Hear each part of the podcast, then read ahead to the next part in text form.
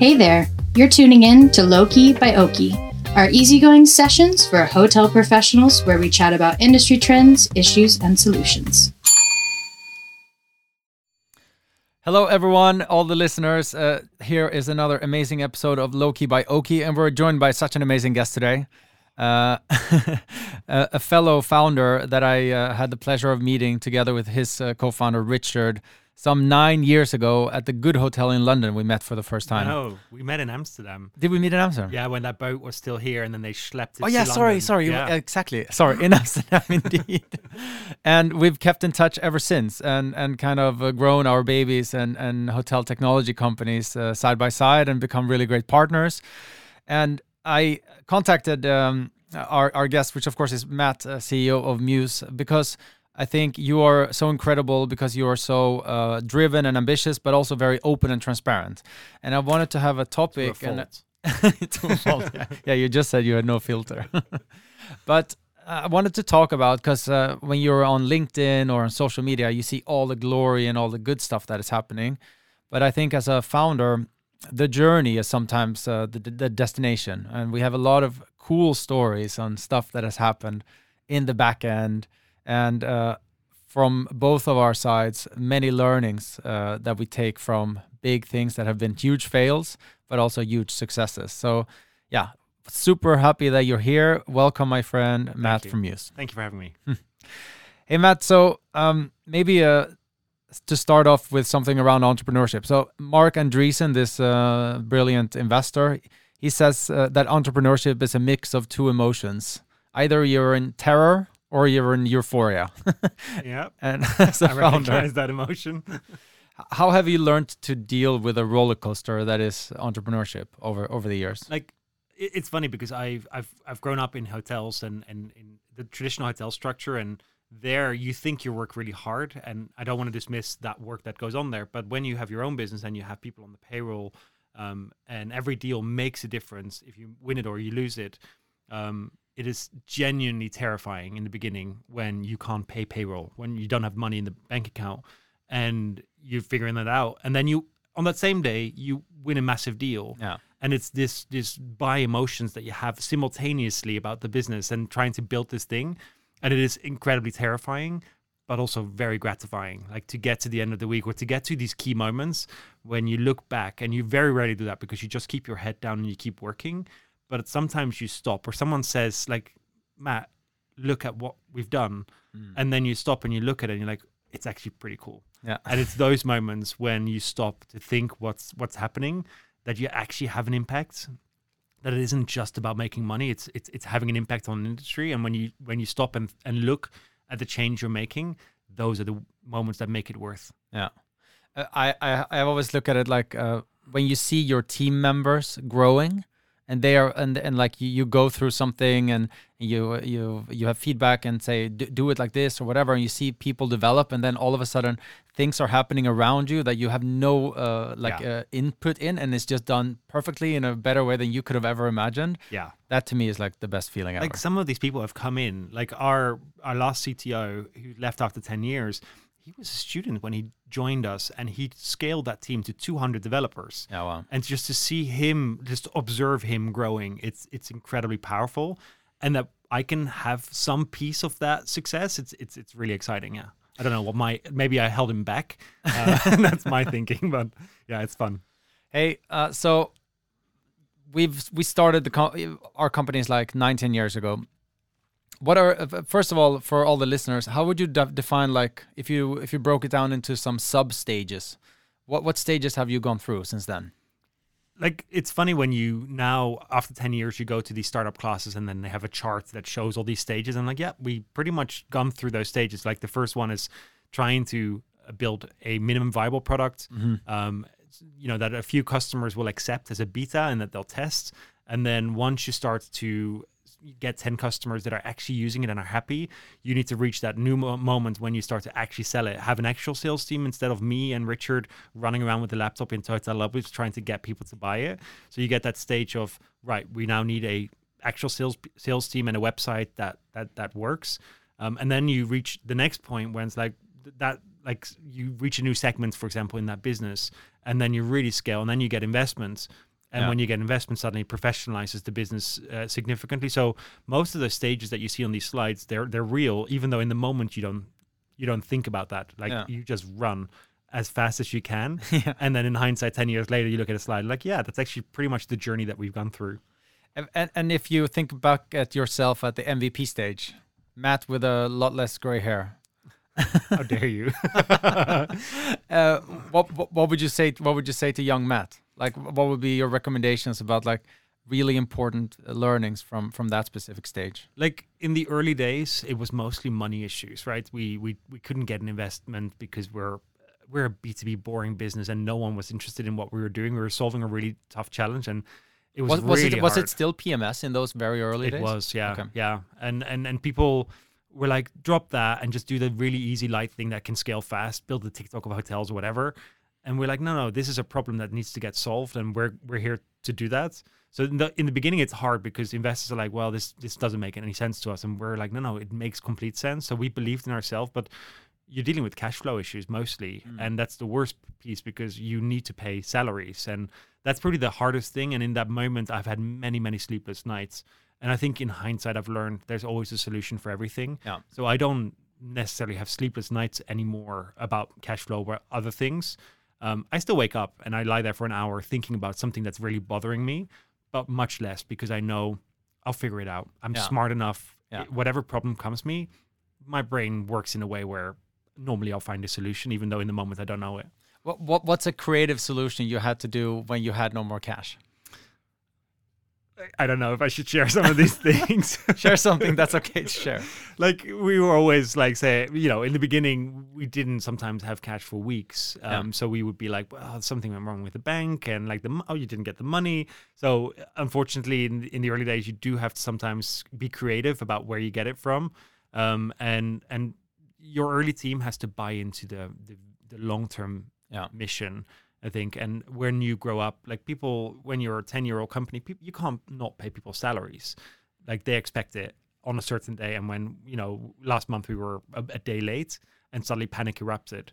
Um, and you know in the beginning we got away with murder almost which you just don't at a later stage. And i think that was we had to get really creative around cash flow management and sometimes not paying suppliers on time you know holding back You can like- get customers to prepay, maybe. Oh, oh, we've had that moment where we're like, well, why don't we get everyone to prepay? Like, that's if we can get sixty percent of our customers to prepay for the year, Yeah. that will solve our cash flow issues. And we com- uh, we completely went one way, and then you know, two years later, we're like, you know, we've basically discounted our product because we wanted to get the prepayments, so our average price has dropped. Yeah. which also isn't a great thing because investors are like, that's not great. Yeah. So i- i- we've definitely had that stage. Yeah. I can really rec- recognize myself into that. And, and you you end up going from one stage to the next, and you kind of, yeah, you, you basically uh, turn between those two as, Yeah. for as long as you need. Um, cool. Hey, um, how are you different as a CEO today? You think compared to how you were uh, ten years ago? Um, not much. I think at the core, I'm still who I am, and it's funny. We we hired a few years ago a, um, a guy Bastian who runs our operations team now on the sales side, and he worked with me at Hilton, and he's like already back when you were a sales director at, at Hilton, you were never going to tell me what to do. You just like figure it out. This is your goal. Go do it. And I don't really give detailed direction to people. I just trust that people are smart enough to figure it out. And then he came into Mews and he's like, you know, you said, I remember when you said that at Hilton to me, and that kind of stuck with me. And you really haven't changed that much. Like, still today, mm-hmm. I, you know, sometimes I micromanage, but often I can pull myself out of it and say, okay, this is what we have to do. You're smarter than I am. So you go figure it out. And I trust that you'll do the right thing. And if we fail, we'll figure it out. We'll, we'll fix it somehow. So in that sense, I haven't dramatically changed. But I think my biggest thing is I know more than anyone about this business because I've been in it from day one, Yeah. and I know everything about every department. So I have way more context than I ever had before. And I think that's the really valuable thing for me today. I, talking about micromanaging, I feel like you, you, I feel at least for myself, I need to micromanage when I feel like I cannot hold someone else accountable for doing something. So like accountability for us is a really really big thing, and like Yeah. I feel like something uh, many organizations struggle with. If there's this uh, really famous triangle of uh, yeah something I can't think of it, but like you have like uh, trust, and then you need to be, be able to have conflict Yeah. that leads to accountability and eventually results. Like, what are what are great learnings from from you and from Mews on how to drive accountability from each other? I uh, I wish I had the answer. Genuinely, this is the word that I use so much. I'm like, who's the accountable person? Yeah. And because our org is now we're 800 people and we're hybrid Mm. and cross-functional, and it gets really confusing about who should carry the responsibility because it's a shared responsibility. But you want to point out that one person that Yeah. I can look at. You're like, you take this home, and it's a struggle still today at the scale that we are. And most companies struggle with it. That's probably the one of the biggest challenges that any modern company struggles with. But we engage in it, like we lean into that conversation. So we we do an exercise with our leadership team where we call it the elephant in the room, and everyone has to write their elephant, the thing that we should be talking about, but we're not. Like we're brushing over things, and like no, stick it on the board, and then we vote, and then we talk about that thing. And cross functionality and accountability is the one that keeps coming up, Yeah. um, which is great because at least we're leaning into the conversation, and we're we're getting better at it, but we're definitely not great at it.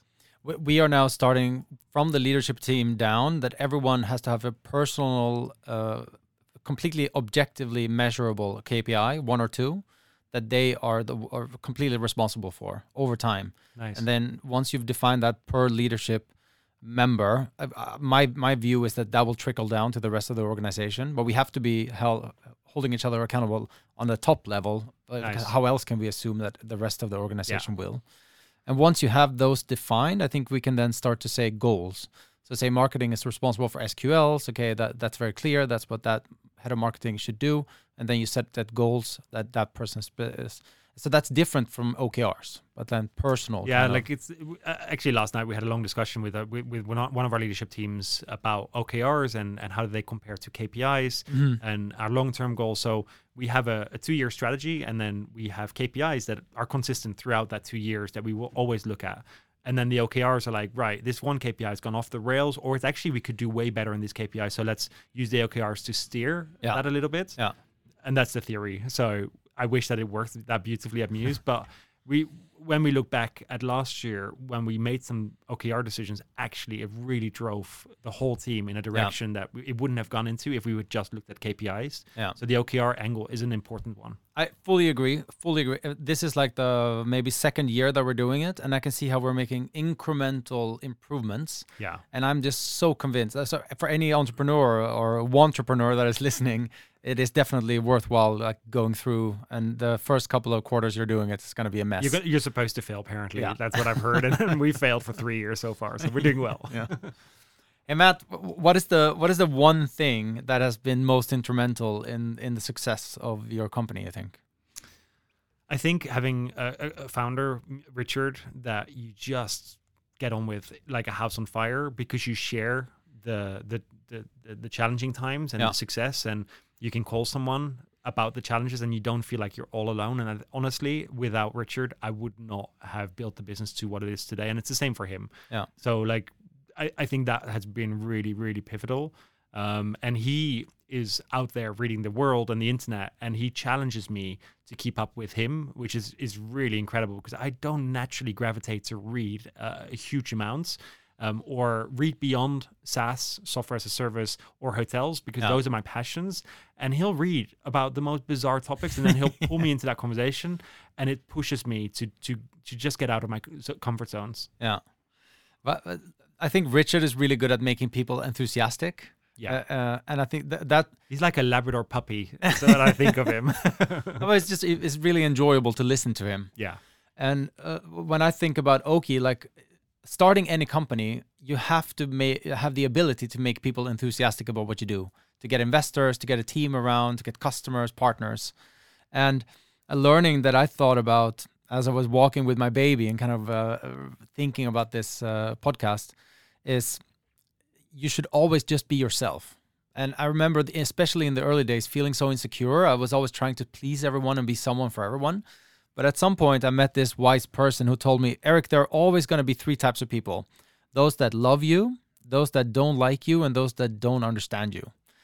And if you try to be someone else, you have those three camps there too. Yeah. That for me was such an aha moment of just feeling really confident in, oh, well, screw that. And I'm just going to be myself Nice. and let those that love you. Uh, I love that. Yeah, right. I love that. Yeah. And I think that that's really a critical when uh, for anyone a huge learning for me that if you want to drive people to be enthusiastic, you have to it has to be genuine. But like, and I, I think I look at a culture at Mews, and and me and Richard, we deeply live it. Like we we love the business we're building, but we also love the people that are in the business, and we Yeah. want to protect them. But we also want them to grow. We want their mindset to open up. So we really embrace conversations around diversity and inclusion. And whilst not everyone loves those conversations, I, I think it's so critical that we have a very very diverse workforce that represents the customers that we're we're targeting. Yeah. Um, so we really embrace the culture, and it's not like building a business based on metrics. You have to have a human angle to it, and and we have really strong emotional intelligence. Like we can sense when something's off, and then we lean into that, and we don't just push like the people leader to to deal with these things. Yes, they're an important player, but it's us. Like we set the culture, at the Yeah. top down. And I mean, a reason why you have transparency as a as a value is probably because you and Richard are transparent people. I would imagine. I think so. Like I have no filter whatsoever. I'm like, ask me any question, I'll answer it because I think if I give you all the context, that that kind of alleviates me from having to make the decision. So I genuinely want everyone to read the P and L and question, uh, like, ask smart questions about it because it means you've actually looked at the numbers and see if they made sense to you. So we put everything on a shared drive. Everything Yeah. is shared. We have an all hands every week. You ask me anything, and I'll probably And you share it. your roadmap. everything. Yeah, we A lot long before I think many companies were even thinking about sharing the roadmap. like we stuck our API on our website, right? Very early on Hmm. when our industry was completely closed off and, and we had written the API, the, the way that the developers could integrate with our system. And we're like, well, why wouldn't we put it on the website? Like we can only get people to integrate, which means we don't have to integrate, but they can integrate to us. It's great. We save time. Yeah. So it, it was such a no-brainer.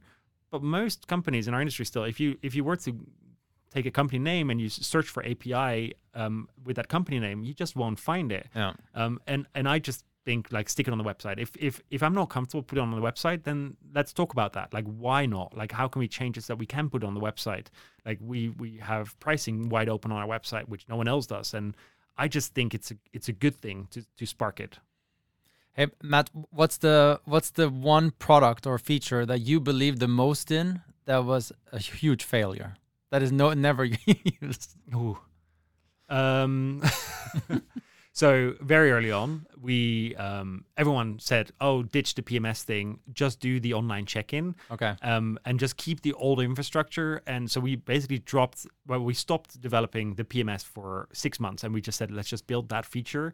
And then we can just have hotels import guest profiles and email addresses, and we invite them and it just never works if you don't natively solve the, the problem so we we we spent six months building that and and and it just people were not buying just No. that because they're like so now i have to manually take an excel sheet out of my old legacy system import that then guests go and check in online and then i have to go back and then export that and import that and it was just such a convoluted solution because we listened to investors and in hindsight i'm like we really shouldn't have listened we knew what was right Yeah. um, but sometimes yeah money does push you in the wrong direction. Uh, but, but so, so other than listening to not, not listening to investors who maybe doesn't know about hospitality, yeah. what what what did you learn from from that? And and how are you now so amazing at building the right things?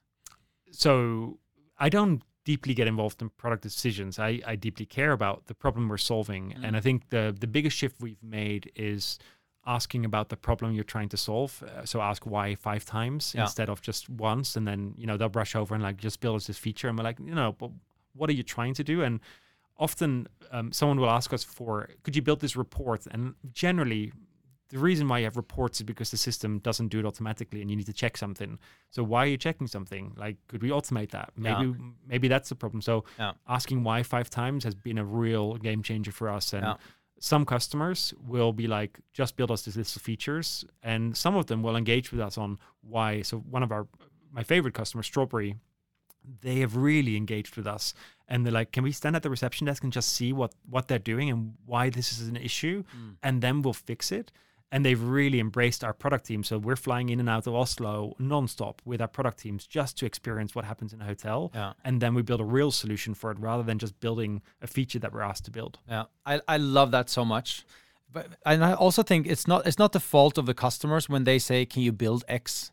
But if you really understand what they want to achieve, we think about this all day long. So we can Yeah. just think of here's another solution. It has the same uh, output, Yeah. and they are so, going to be super happy with that. But if I talk to old Erik, like uh, or young Erik, then I would have just taken it at face value. No, they're asking for that Yeah. feature, and we're, we're going to build it. You're not questioning it in the beginning. And I've been told that not by by Richard or other hoteliers. It's, I've been told that by the developers who are questioning Yeah. whether they're wasting their time building something that they know they're going to have to rebuild because they're building the wrong thing. And actually, the developers are sometimes the smartest person in the room who are like, "Well, I don't want to wait. I don't want to do this twice. So let me just ask a few questions about why you're asking me to build this." Yeah. And they really sparked that culture. Yeah, we we, we started giving out uh, um like the, that everyone in the team can stay. They, they have to stay in Oaky hotels. They have to book direct, Nice. and then they have to report back on the experience.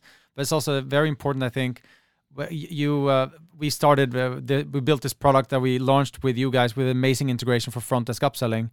But uh, we learned very quickly you cannot sell at the front desk if you have never seen the rooms. And that just uh, made me think, well, so many people in Oaky are selling or working at Oaky, but have never stayed in a hotel that is using Oaky. You know, Yeah. it's crazy, right? Yeah. So then immediately try to put that in place. like we we try and make sure that all of our employees we travel a lot because we've got offices all over the place so we do a lot of offsites and we try and always do that at Mews hotel or even at a non-Mews hotel but then actually get the feedback out of out of people like Yeah. how was that experience for you and and and and but it's hard like getting a developer behind a reception desk it's a scary exercise but when when you get them there i remember when i took our new cto peppa um, to Germany, where we had a big hotel, and I was just like, you know, just listen to the stories of these the, the challenges. And at some point, he said, like, "Wow, that's that's awful. That that's the experience they have." And I was like, "Yes, it is." But actually, you know, the system is great. But actually, if we can fix these few small things, we'd make their life so much easier. And for him to have seen that in real life, it, it just, you know, it was so valuable because he now can fight for that customer in front of his teams. Yeah. Hey, uh, Matt, we, we talked about a, lo- bunch of the different things. What about uh, what have you learned about learning? So, how do you look at failures and successes, and do you do you like look at them similarly or differently? How, how do you learn at Mews, and how, how how have you made learning a real like cultural thing? So we're uh, avid readers at Mews, even though I said I don't read that much proactively. But there's a real culture that we stimulate about reading and sharing articles, and we have reading channels and reading clubs. So we really have a culture where we're like everyone should continuously learn, um, and we we push people to read and to debate what they've read. Um, we believe in conflict. I think conflict is generally a good thing as long as you have it in a positive way. Like um, it reaches a better conclusion. And don't just accept what someone says just question it. And because me and richard we do that like we disagree in front of everyone else but in a in a respectful way. Yeah. um, it builds a culture in of disagree. Um, and sometimes i like last we were in a leadership meeting and I, I just disagreed with what was being decided but everyone else said no this is the right thing to do. And i said fine i disagree but i will commit to follow through on this with you Yeah, yeah. um, and i think that's the important thing debate debate debate and then Yeah. make a decision and then move forward What, what exactly what you're saying there? We have to reference this in the in the podcast. It's exactly that triangle. Like, Yeah. that's why you need the conflict. Because Yeah. even if you disagree, you agree to disagree. exactly And then you you feel hurt, right? yeah There we go. it's a real bell so so that was uh, the the first part. Thank you so Matt. Thank you so much, Matt. This was uh, really amazing. We could talk for hours, and uh, let's make sure we, we get to sit together again. Uh, as the as the last piece of of uh, the Low Key by Oaky podcast, we have an amazing little uh, part which is about the shameless plug. So the floor is yours. Plug anything that that you would like to to talk about. Oh, there's so much. Like, so I will not plug like directly our product. I think um, 10 years into this business, I'm still shocked that we're talking about cloud native versus cloud hosted. Um, and it, it, it is genuinely the reason why some hotels do so much better than others. And, you know, don't accept cloud hosted. It isn't, it's basically you've lifted something from a, an on prem solution into the cloud to say yes we're cloud but actually it, it doesn't change the way that you engage with the system the way that the apis work the way that you can have native solutions for other stakeholders in the system and and and it is genuinely the conversation that we still have with hoteliers. So i think if you are looking to move your platforms make sure that the core piece is cloud native. Um, And meaning- uh, how does a hotelier know that? like um by by asking. Like Okay. you'd have to know. Like you, you do have to know um that it's, it's it's cloud native. You can look at the api and you can determine whether it's a legacy. Like it, if it feels really old it's probably uh, lifted into the cloud from from something on prem Um, whereas the the more modern APIs, it just I can read them and I'm not technical. I just open up the API and I start reading what data I can pull or push into the system. Um, but that's the really critical piece because yes, you can integrate with a cloud system that's not native. It's just going to be really, really painful, and you're going to constantly be blocked somewhere. So I think the, the in order to change this industry at the core, everyone should be on a cloud native solution. So I think that's probably my, my biggest pitch because I just wish that hoteliers would ask that question Yeah. and care deeply about what the answer is. Nice.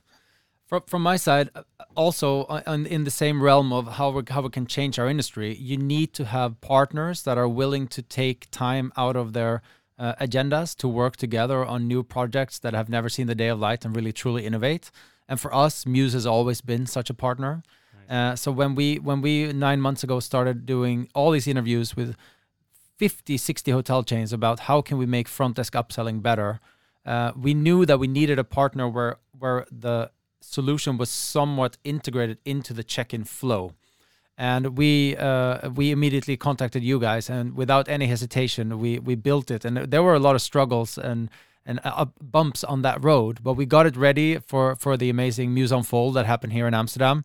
And uh, I'm just really proud of of being your uh, your your friend and partner because thanks to you, I think uh, you have created a company that is open to such partnerships, and we are now seeing that we are driving en- enormous value. And uh, I mean, our customers love love that combined solution. So thanks so much. And, and the thing is, I didn't know you guys were building that, but you had gotten so close to our product team that naturally our Yeah, teams even better. work together. Yeah. So when you presented this to me at Unfold, I was like, "This is incredible!" So it's inside our product. You built the solution. How did you get through that? Because I've never been able to do anything inside our product like with an external partner. And it's because our teams love you and you, your teams love us, and, and I think that's the, the the power of it. Yeah.